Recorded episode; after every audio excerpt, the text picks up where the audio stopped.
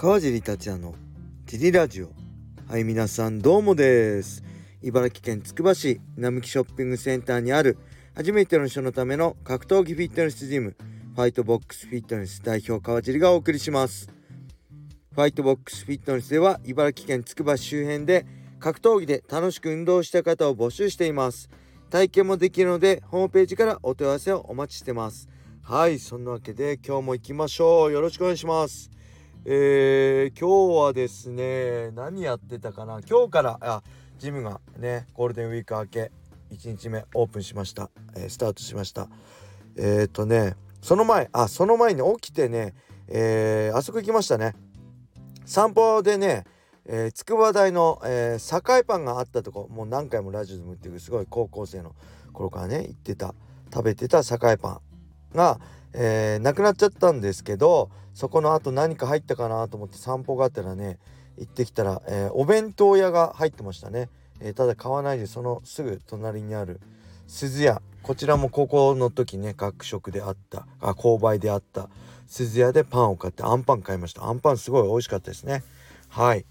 でその後はな、えー、ジム行ってジムはねめちゃくちゃ人が多かったですね。ありがたいこと40人以上来ましたかね。で結構ねたくさんの会員さんから、えー、僕ね日曜日誕生日だったんで、えー、誕生日プレゼントだったり、えー、お土産をねいただきますゴールデンウィークどこどこ行ったんですよってお土産を。すごい、えー、後ね、えー、インスタストーリーとかねツイッターとかにあげる予定なんであ多分ねこの収録の後あげる予定なんで見ていただいたらすごいもらっちゃってすごいありがたかったです。おかげで、えー、今週いっぱいはもうこの皆さんのお土産だけで食いつなぎます。はい。でパイナップルもねあったんですよね。パイナップル。えー、それをね見た小野田さんがね「あパイナップルって芯が美味しいんですよね」って言うんですよ。えどういうことですか？って言ったんです。え芯が一番美味しいんですよ。って。芯って食べられないですみんな芯をどかしてあの輪っかにして食べるじゃないですかパイナップルって。小野さんはねなんかね芯がうまいから芯をかじるのが一番好きらしいです。いやーびっくりしました。さすがですね。まさかこのパイナップルでネタを提供していただけるとは。さすが小野田さんって感じでねびっくりしました。はい。ああとはねえー、っとあれですね。それとは別会員さんとは別にえー、っとねアマゾン欲しいものリストからねこう業務用クイックルワイパーが送られてきました。すごいありがとうございます。これふわっちでねいつもあのー、聞いてくれてた方ですね。えー、ねすごいねしれっとこのジリラジオのね説明欄のとこに Amazon 欲しもリストの URL ね書いといておい書いてあるんですけど、えー、そこから送ってくれたのかな。本当にありがとうございます。改めて、えー、消耗品はねもう本当助かりますね。嬉しいです。はい。そんな感じで、えー、レター行きましょう。レターもどんどん行かないとね、あれなんで、えーと、川地さんお疲れ様です。ラジオネーム、たっくんです。えー、ライジンランドマーク3迷いましたが、ペーパービューを購入し観戦しました。えー、感想は満足でした。えー、特に、ユーシ選手の試合が一番面白かったです。えー、医者家系ということもあり、賢いですよね。フィジカルは元からあったので成長が早い。気持ちも強いし見せてくれましたね最強ではなくてもプロとして気持ちの入った試合を見せてくれるのでまた試合を見たいです。以上感想レターでした。またね。はい。たっくんさんありがとうございます。あそうですね。僕も迷ってね前も言ったけど19時からスタートの18時59に買ったんですけど買ってよかったですね。あのユー選手本当面白かったしメインもねあの短かったですけどドキドキしました。はい。他の試合もえー、グラップリングはまだちゃんと見てないんですけど他の試合全部面白かったですね。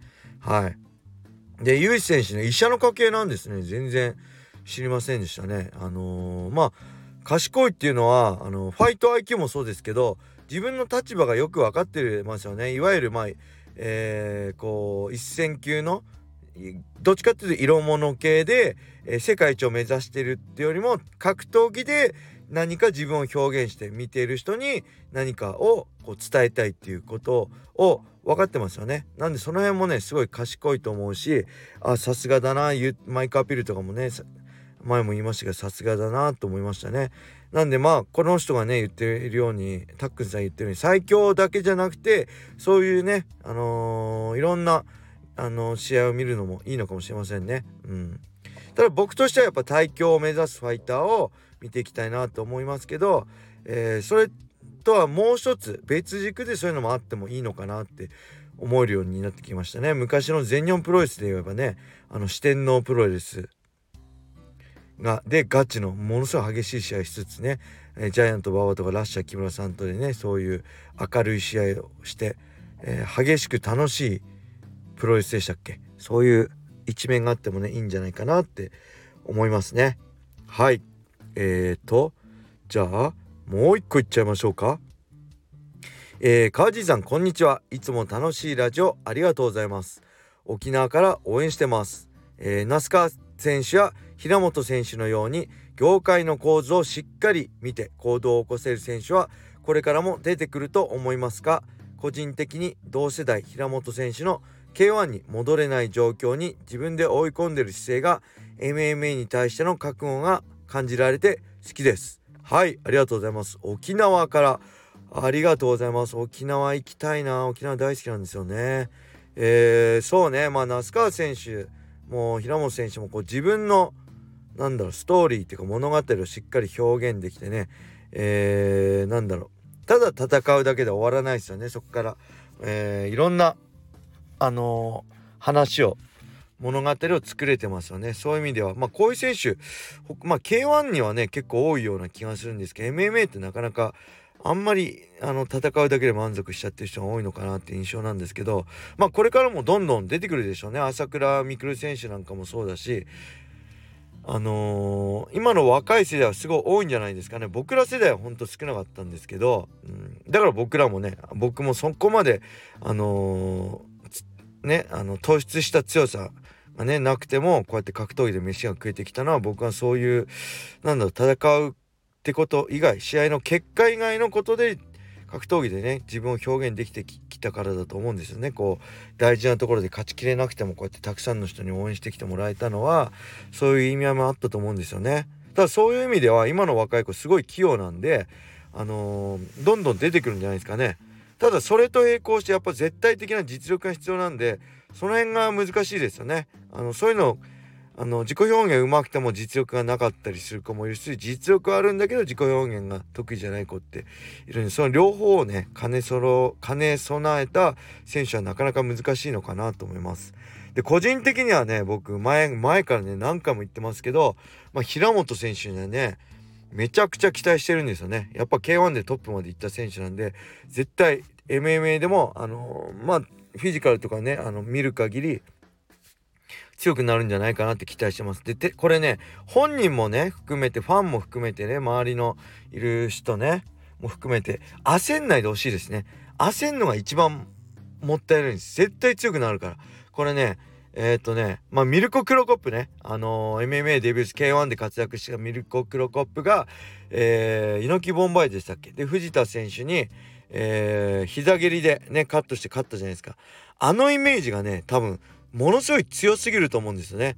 ただあれはまあこんな言い方したらあれですけどあのー、まあたまたまですから100回に1回のね博打が当たったようなもんで普通はああならないですから MMA ねキックやってて MMA そんなすぐなら強くならないし時間かかります。でこれね、えー、そのミルコ・クロコップのね、えー、今までのキャリアをね言ってきましょう。えデビュー戦藤田さん。ね藤田和幸さん。その後ね高田信彦さんとやってドローです。でその後永田裕二さんプロレスラーですね、えー、でその後はバンダレーシーバー。これスペシャルルールでしたよね。確か3分とかでしたよね。えー、ででその後桜庭和志。でで勝ってます。で、えー、藤田和幸、えー、ヒースヒーリングイゴール・ボブチャンチン。そしてドスカラスと。ここで、えー、12345678000 8000 9戦7勝2分けですね。負けなし。でアントニオ・ホドリゴ・ノゲーラに腕ひしぎで東京東京ドーム大会ね。負けてるんですよね。その後ロン・ウォーターマン山本義久。そしてケビン・ランデルマンに1回戦で負けて金原選手に大山選手にエメリエンコ、え、アレクサンダーね。でジョシュ・バーネットって来てるんです。これねえー、まあまず高田さんはね MMA ファイターとしてそこまで結果出してる強いファイターじゃないですよね。でに引き分け。で永田裕二さんも、えー、結果出してないですよね。に勝ってます。ね。藤田高田永田って次バンダルシーバー。これ強いですけどえー、シューバはストライカーでありあと階級下ですね。1階級下。ミルコはヘビー級ですけどバンダルキシーバはライトヘビー級でしたよね。はい。で桜庭さんにダイナマイト勝ってますけどこれも1階級下。でここまでデビューしてねたまたま藤田さんに勝ったけどそこから高田永田バンダレ桜庭ってね、えー、まあ MMA で結果出してない人だったり階級下の選手と戦ってるんですよね。でそこで藤田さんと、えー、再戦して勝って。ヒーリングボブ・チャンチン。この辺はまあ強いですよね。なんであのねすぐ結果出してるわけじゃない。すぐ強い選手と戦ってるわけじゃないです。一発目たまたま藤田って強い選手に勝ってその印象が強すぎただけでしっかりね段階踏んでるんですよね。ミルコも。はい。でこれいい例があのもう一人ねこの前ね負けちゃったけど新竜選手にディープでねあの藤田ね大和選手こちらも皆さん記憶に新しいと思うんですけど夏川天心戦で MMA デビューしましたね。夏川天心負けます。でその後、えー、曽我選手に勝ってね鮎田選手負けて、えー、森脇選手に勝って伊藤選手に負けてって勝ったり負けたり繰り返してるんですよね。で勝ったり負けたり繰り返して4戦デビュー戦負けて次勝ち負け勝ち負けって5戦やった後に1234566連勝して、えー、今回の新竜選手につなげたんですよね。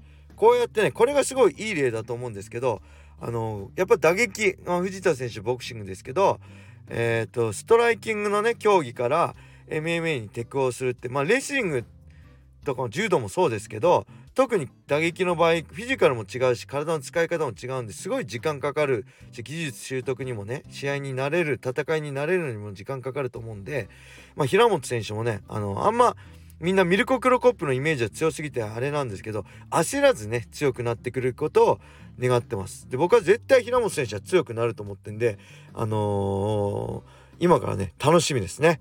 はいそんな感じでしょうか、えー、それではねえー、今日はこれで終わりにしたいと思います。皆様、良い一日を。またね